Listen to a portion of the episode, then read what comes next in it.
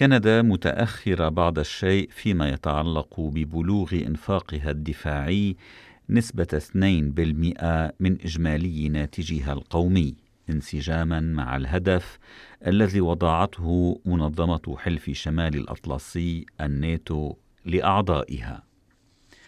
هذا ما قاله اليوم الرئيس الأمريكي دونالد ترامب في العاصمة البريطانية لندن ردا على سؤال من الإعلام حول رأيه في عدم بلوغ كندا هذا الهدف. وقال ترامب ذلك وهو في جلسة ثنائية مع رئيس الحكومة الكندية جوستن ترودو تخللتها دردشة مع الصحفيين. عشية بدء الاحتفالات الرسمية بالذكرى السنوية السبعين لتأسيس هذا التحالف العسكري الذي يضم حاليا 29 دولة والذي كانت كندا من أعضائه المؤسسين الاثني عشر. وكان من المقرر أن تقتصر الجلسة على التقاط بعض الصور دون أخذ أسئلة من الصحفيين. لكن الرئيس الأمريكي كان في مزاج للتحدث في شؤون متصلة بالناتو وسواها.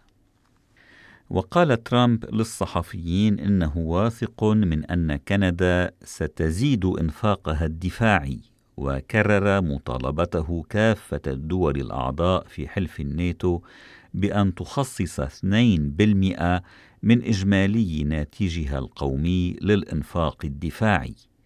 موجها انتقادات لاذعة في هذا الصدد لألمانيا التي تخصص بين واحد بالمئة وواحد فاصل ثلاثة بالمئة من إجمالي ناتجها القومي. وسأل ترامب ترودو خلال هذه الجلسة عما أنجزته كندا على طريق بلوغ هدف الاثنين بالمئة الذي وضعه حلف الناتو. وتحديدا عما باتت تخصصه لميزانيتها الدفاعية من أصل إجمالي ناتجها القومي.